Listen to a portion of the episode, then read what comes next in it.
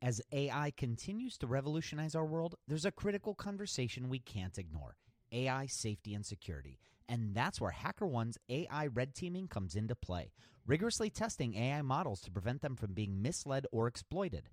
HackerOne employs over 2 million ethical hackers, and 750 of them specialize in prompt hacking and other AI security and testing. So HackerOne isn't just theorizing, they're actively safeguarding AI's future. Just recently, a team unearthed over 100 vulnerabilities in just two weeks. So, whether you're at the helm of a startup or steering product innovation at a large company, it's time to prioritize AI security. Visit hackerone.com slash AI for more. Again, hackerone.com slash AI. This episode is sponsored by porkbun.com. Porkbun is a refreshingly different domain name registrar that's different from the other ones like GoDaddy or Namecheap. They've got low prices on hundreds of different domain extensions. They've got everything from .com domains to really cool ones like .pro, .dev, .xyz. Every domain name at Porkbun comes with tons of freebies too, like SSL certificate, WHOIS privacy, DNS, URL forwarding, and hosting trials. Because why pay for things that should be free, right? All these incredible features and tools are backed by incredible support, 365 days a year, and more five star reviews on Trustpilot from real customers than anyone else. Look, you can get a dollar off your next domain name from Porkbun and see why they're the best domain name registrar around by using our code. Just go to porkbun.com forward slash rocketshipfm24. That's porkbun, P O R K B U N dot com forward slash rocketshipfm24. You'll save a dollar on your next domain. This episode is brought to you by Gigantic. At Gigantic, you can level up your product skills through live small group cohort based trainings.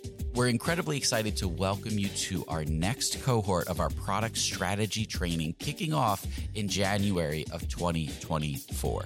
This course will take you through the frameworks that product leaders use at companies like eBay, DoorDash, Groupon, Rent the Runway in order to scale their teams. It's taught by Ben Foster, a friend of this podcast, who is the former chief product officer at Whoop. So come join us, go to gigantic.is. That's gigantic.is and save your seat for our January cohort. Your potential is gigantic, and we're here to help you reach it. Go to gigantic.is to reserve your seat today.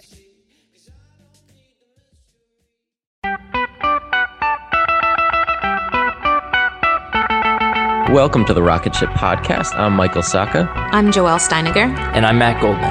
And we're having 20 minute talks with entrepreneurs teaching you how to launch your product into revenue. Check out our book at howtobuildarocketship.com to reserve your launch discount and to download a free chapter. Today we talked with Drew Strojny, former NFL player who went on to start a successful WordPress theme company and is now shifting focus to his product, Memberful.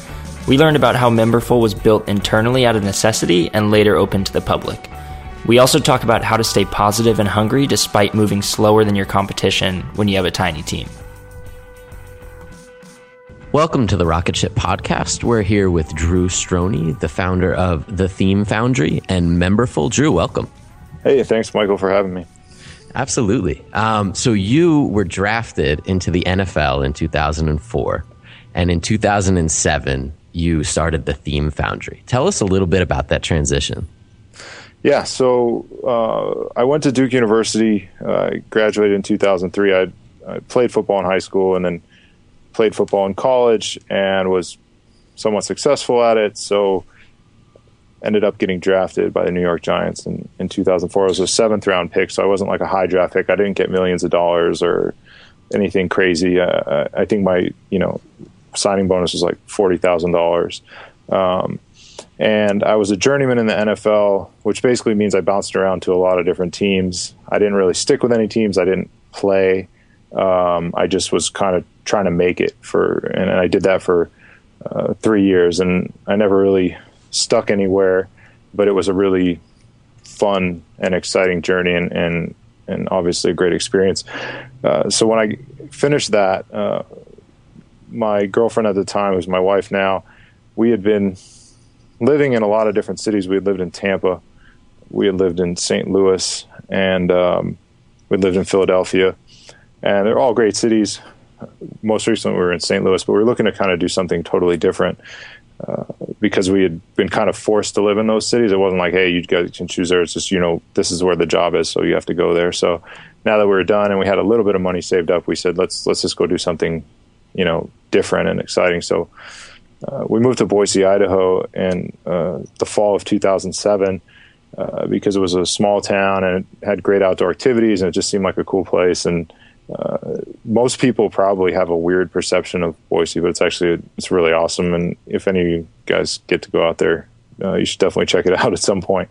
Um, so anyway, we we moved there and and decided to start a uh, a marketing company initially, and that was more you know I'd gone on a couple interviews when we got there for jobs, and I just decided that I wanted to try and do something myself, and uh, Jennifer was on board with that, and so we we decided we had this great, brilliant idea, which uh, you know in hindsight wasn't that brilliant, but we thought it was great when when we were starting out to sell um, to sell advertising to restaurants um, or in restaurants for local advertisers. So what we do is kind of do tabletop um, displays and we would design them and and then broker basically a contract between the restaurant and a local advertiser and take some of the money. And it was really it was a good experience it was a good learning experience because I, I, had to put on a suit I had to go out and talk to people every day.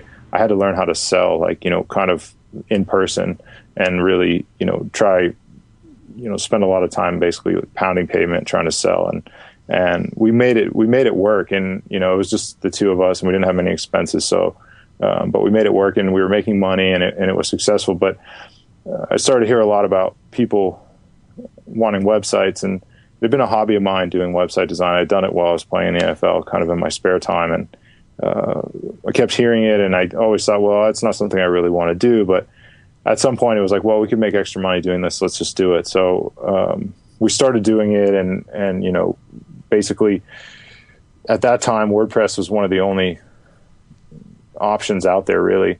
And um, so we decided to use, uh, you know, obviously there are other options, but it was the easiest thing to use with, um, you know, if you want to get a site up quickly and and have it so the client could, you know, make changes themselves and stuff. So we started working with WordPress. I got comfortable with WordPress. I started to get involved in the WordPress community.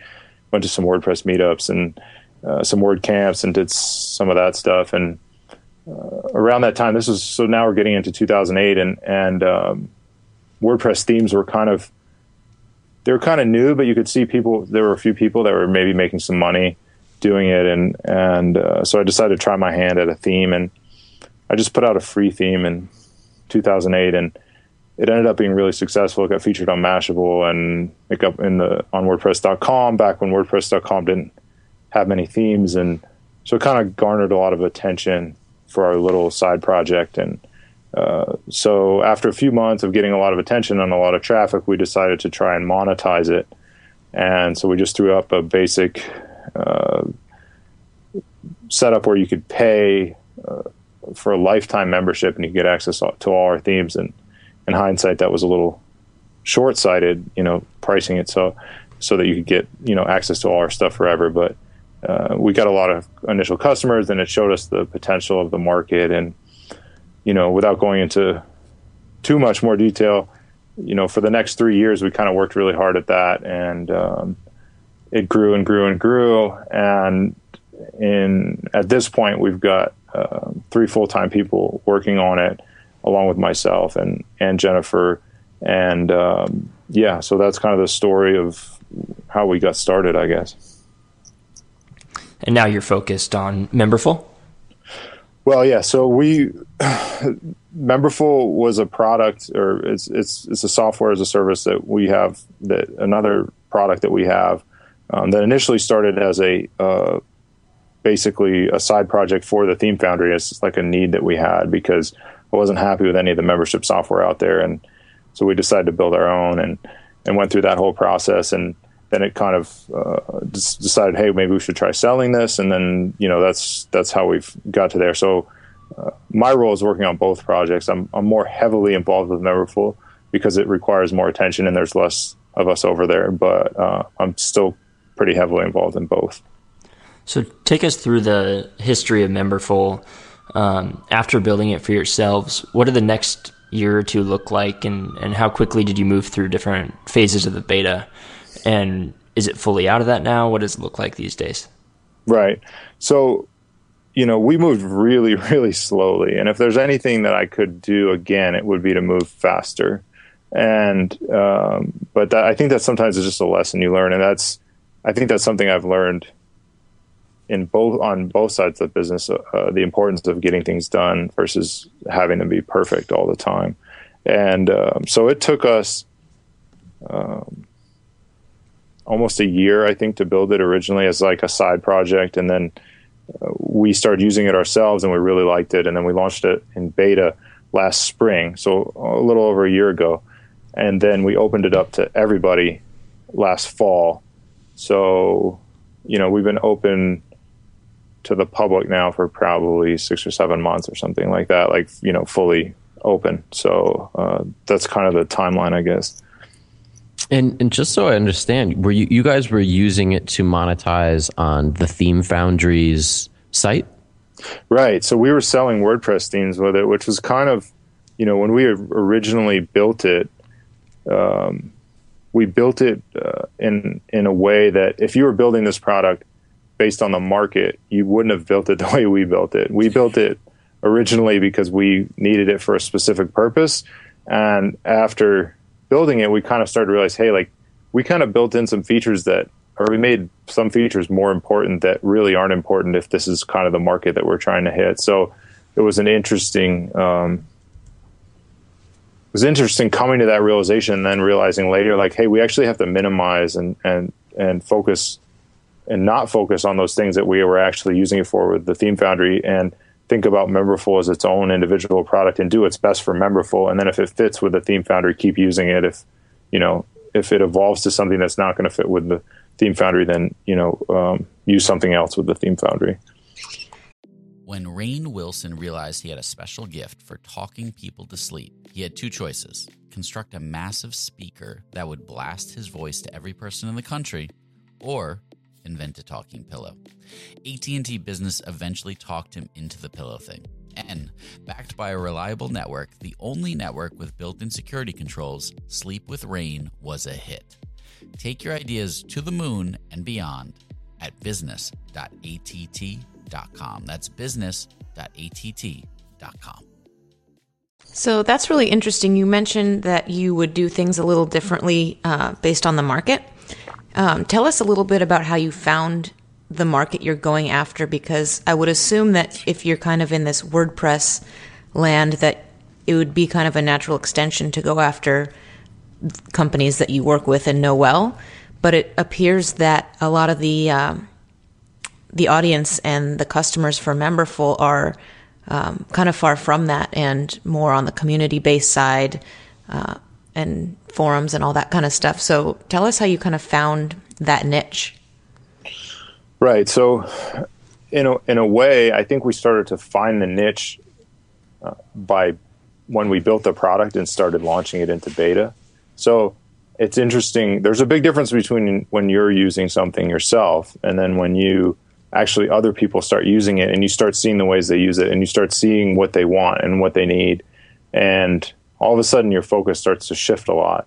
So, um, getting it into a beta where we actually had other people using it. I mean, when we initially launched the website and announced it, we did an okay job. There was we got a bunch of traffic to the site. It got I think it was on Hacker News and and but w- when I look back at that first when I look back at the first page we made about it, it was so the the concept that we had in our head about what it was was so different from what it actually is and what it's turned into.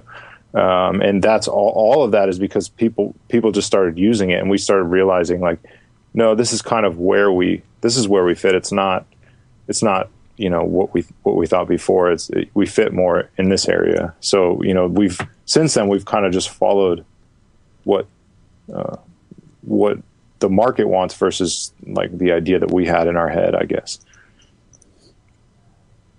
And how have you gone about uh, validating that? Um, what are you doing to uh, get in touch with your customers? So, you know, one of the things that's really refreshing about what we're doing is we don't have, we've got a small customer base, but our customers that use the product absolutely love it. So that tells us that we're doing something really right. And, you know, sometimes they want a few more features, but the core experience they really, really like. So, um, and we're small enough that we've, you know, almost, we've been able to talk to a lot of customers. And I've even, you know, in the early days of when we were getting started earlier this year, I would talk to people on the phone routinely about, you know, what you know what they're trying to use it for and and you know if it solves their problem and what can we do better and that sort of thing so you know we try to talk to customers as much as we can and one of those one of the ways the best ways to do it is just you know reaching out and asking like hey do you want to talk on the phone i'd be happy to talk on the phone that sort of thing and that's something that we um, i did a, a, ton of when we right when we first launched it publicly in the fall um, and it's something that i'd like to get back to doing a, a little bit more of actually Hey guys, hope you're enjoying the episode. I wanted to take a minute to thank CodeShip for sponsoring the show. CodeShip makes continuous deployment simple and easy, and we've actually been ecstatic customers of theirs for a very long time. If you'd like to see how we use CodeShip to deploy our product Hookfeed, go watch the short video we put together at howtobuildarocketship.com slash codeship. Enjoy the rest of the episode. So you mentioned earlier that it's just uh, you and a developer working on this right. um, and that your role is more of kind of the hustler, and you're out there talking to your customers, uh, blogging, and doing those kinds of activities. Talk to us a little bit about what that looks like with your day to day and how you're kind of actively getting out there to spread the word about it. Right. So uh, I think a lot of it is um, just working hard on the small things, like you know, you said blogging and and, and writing blog posts and talking to customers and um, getting out and talking to other people and talking to potential, I guess, vendors or you know like people that we integrate with and, and trying to get uh, picked up on on in those places too. Um, but honestly, in the day to day, we right now we've been we've been almost like solely focused on product. We spent time trying to get customers, but we we still felt like we didn't have as much of a complete offering as we wanted before we really sunk a ton of effort into you know I, I guess customer acquisition, mainly because we didn't want to spend a, a lot of time and money on customer acquisition until we felt like we had a minimal a minimal viable feature set basically. I mean the feature set that we had when we launched uh, you know, we don't want to draw a bunch of people that might be interested in it, and then, uh, you know, there's some core features that they want. Like an example would be free trials. Like, uh, and I haven't really talked about what Memberful actually is, but Memberful is is software for selling memberships for, to your website. So if you had a popular blog, um, say that it was built on WordPress, especially if it's built on WordPress, if you have a popular blog or something and you want to sell like a monthly membership to that blog and restrict access to blog posts or ebooks or things like that. Uh, it makes it we make it really really simple. So you basically just sign up, you install the plugin, and uh, you can start protecting stuff right away. Um, members can sign in, they can see their profile, they can do all these things in it. And we've we've built this thing called Memberful Overlay, which keeps them keeps customers on your site the entire time. So uh, when they click to purchase, it's just like you know like similar to Stripe checkout. It comes up and, and they can go through the process. They can and then if they want to manage their account, it's also a modal that comes up and they can manage their account and, and things like that. So, um, you know, we felt like there was some core, some core stuff we needed to do better before we spent a lot of time and energy and money and, and, uh, trying to get, acquire a lot of customers basically. So how are you balancing that? Um, how do you know when? I think it's one of the things that we all struggle with, and one of the biggest right uh, you know, um, we could always be building more and we love to build. So how do you know when it's enough? Um, do you have like a list of we need X, Y, and Z from our initial testing, and when we finish that, I'm going to go back to the market?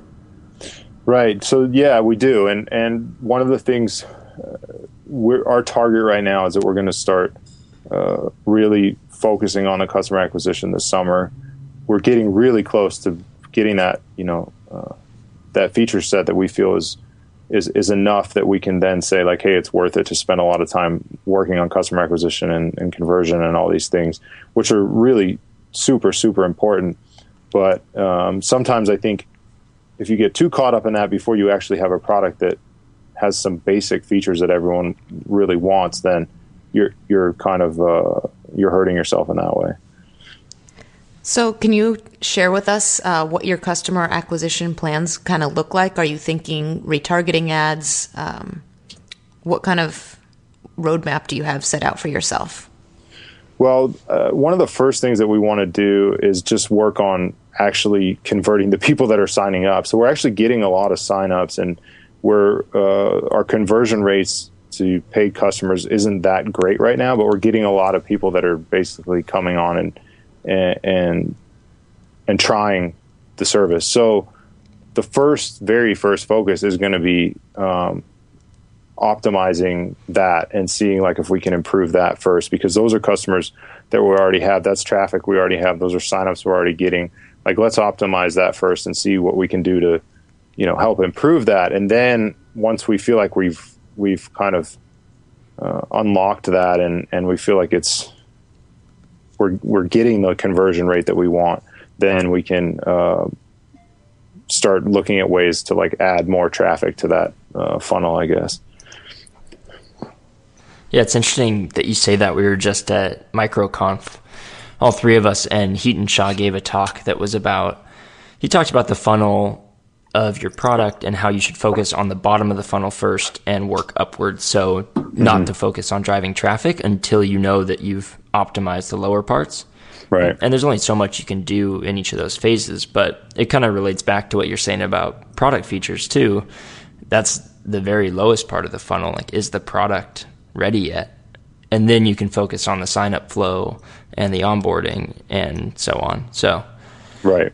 Yeah, and I think it's different. Uh, there's stages, and I don't know that there's a perfect way to do it, but it seems logical to me that it's like um, if you think of it physically like a funnel, if you haven't optimized that funnel, why would you spend a lot of time finding more stuff to dump in the funnel that's not going to, you know, work as well as it could if you spent more time first, you know, optimizing the funnel and the and the market fit and all those things and then you can worry about um, like, hey, now we need to dump a bunch a, a bunch more people into the into the funnel. And you know, one of the things that jumps out when you're doing this is that there there are real limitations to having a small team, and I'm sure you all know this. I mean, it's if if you had you know venture funding and you could have 10 people working on this you know everything would just work faster and you could you know make you could get from one point eight point A to point B so much faster. But um, you know, there's also some, uh, I guess, joy in working on it and taking it slow and feeling like, you know, hey, there isn't a huge, we're not in a major rush here. Like, yeah, we we want to we want to see this making progress, and but we're not in like you know super rush mode like we need a, this needs to be successful within six months or something like it needs to be a, a financial blockbuster within six months yeah, how did you guys balance that at the beginning? I mean, that's something that a lot of uh, we're dealing with it, and a lot of people that listen are are dealing with. Um, did you guys uh, have numbers that you wanted to hit with the Theme Foundry when you were first starting out?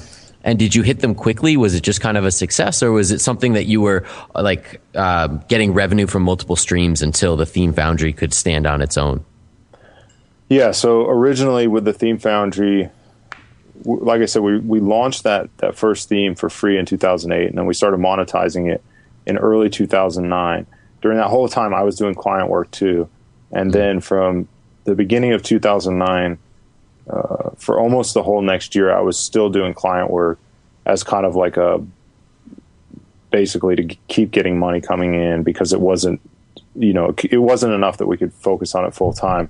And then in 2010, so it took almost a year and a half before we were ready to say like, hey, this is we're going to focus on this full time right now, and you know we're not going to have to take on any more client work. And then, um, so I, I know it does take a while, but the Theme Foundry was also a different business. It's we don't run it like a SaaS business. It's more of a product business. So people buy things one off, and and then they're happy. And um, eighty percent of our customers use just buy one theme, and that's that's what they they came for. They're not you know paying us a recurring fee.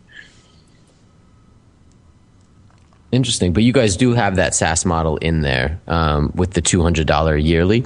We do, we do. So yeah, but that makes up a smaller percentage of our customers, and it is it is a it is a component of the business, but it's not like the um, the main model, and it's mainly just the product is a website template. So people come with a need of like, hey, I need a website template for this website I'm working on and if your template looks like a good fit, I'm going to buy it. And then, but that's all I really need right now. I don't need, you know, uh, an ongoing service. Right. So, what is, um, I guess, what's the biggest thing that you've learned uh, that you've been able to use on Memberful from running the Theme Foundry for many years? I think one of the things is the importance of speed. And I know we talked about this a little bit, but um, early on when I started and I still have this problem to some degree, but I'm very much like a perfectionist. And sometimes when you focus too much on things being perfect, you end up slowing yourself down to the point where you're actually harming your business. And over the past four years, I've really kind of firsthand come to understand the importance of getting things done versus making sure that they're perfect in every way. Yeah, it's so true. Um, and it, it, sounds like you guys are there's a good balance because you you launch, you test, you go back, you test. You know, um, and that's what really needs to be done. There's no set structure to it. Um, but it sounds like with Memberful, you're you went out to the market, you talked to the people, they came back. Now you're building as fast as you can, and then you can go right back to those people um, who right. said I need X, Y, and Z, and then right. hopefully they'll become customers, which is what I, I mean. I we've talked to a lot of people on here, and, and that seems to be the method um, to do. So that's such amazing advice. Um, yeah, just more. I mean, related to what you're saying about you know customers coming back, and I mean, we look at it like initially, you know, when you first start something like you know a SaaS product or SaaS service, and you have a very specific vision in your head of what it's going to be.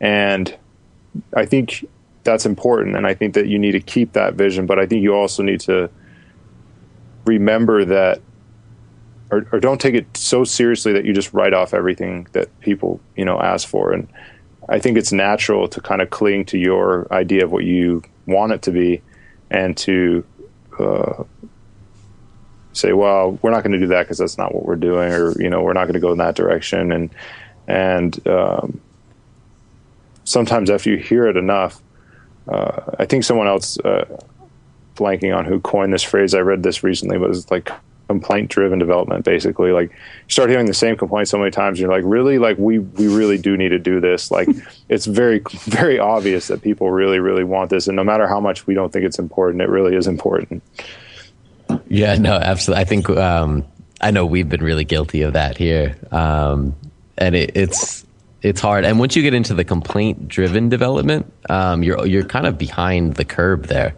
Exactly. Yeah. You know, and it's it's not a good place to be when you're just trying to get caught up with people want. Whereas if you listened in the beginning, um, it's a lot easier to kind of frame a product around what people want um, rather right. than your ideas. totally. Exactly yeah, yeah, you're definitely in catch up mode. And when you've only got a couple people, you're you know everything seems to be crawling.